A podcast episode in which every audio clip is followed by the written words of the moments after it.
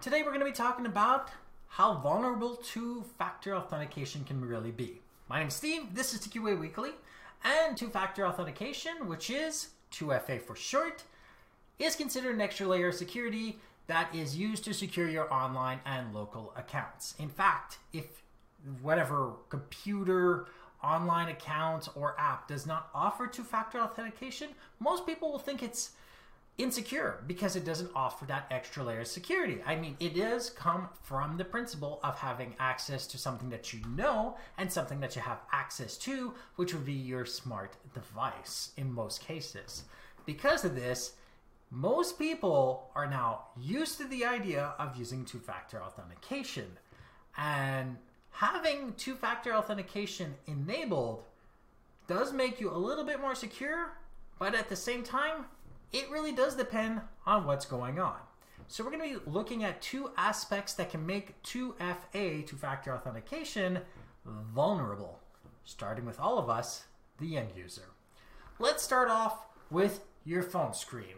Do you have message previews on? Because remember, you can get your unique token sent by text message or by email. If you have message previews on, then they can just see it on the screen and never have to unlock your device. And that means they don't need to know your PIN code. To protect you from that, you need to turn off message previews. And that would make that just a little bit safer. But then there's also the potential having it by a phone call. But if you don't need to unlock the device to answer the phone, it's just as bad as message preview. So you would also need to lock phone calls from ever being accessed by an unauthorized person. But is your device secure? Are you using a strong PIN or password? Are you using something that's longer than four digit PIN or a longer password? Because if you're not, then anybody can get into your device. Is your device set up in a way where everything gets deleted after a certain amount of consecutive attempts?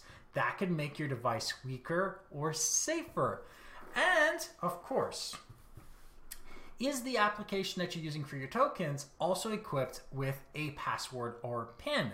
Are you using a strong password or PIN to protect that application? Because if you can, you definitely should.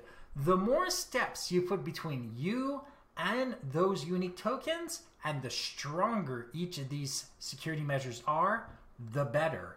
So obviously, if you are not using strong pins and passwords and making sure there's no message previews and making sure that only you can answer the phone, then of course you're either going to be secure or insecure. That really does depend on you and what I just said. But then the entire weight of the world doesn't fall uniquely on the end user. You see, if you are given the choice between phone call, text, email, or an app, which are the most common, by the way, I would suggest the app. Why? Because phone calls, text messaging, and emails, unfortunately, are sent plain text. And this means that anybody can access them, and anyone around the world can listen or read them. In fact, emails and text messages and phone calls are intercepted passively by many many servers online, and they can just pick up all the information if they were set up to do so. So a man-in-the-middle attack for those three types of technology is inherently possible, and therefore a big problem. In the case of email, you have the potential of using GPG or PGP security, but everything else is basically an issue because the SS7, which is that international network for cell phones, is uh, insecure by its own means. So, those types of communication are inherently insecure. You definitely want to use an app, and you definitely want an app that has its password set up. So, if you're using an app and the app has built in security, you are more secure than every other possible option because I'm sorry to say this, but governments don't like the idea of having encrypted phone calls, encrypted texts, and encrypted emails because they can no longer collect and spy on everyone and their information. So now that you know that two factor authentication can be secure, but definitely can be vulnerable, what are you going to do about it? Tell me down below in the comments or post it on my website.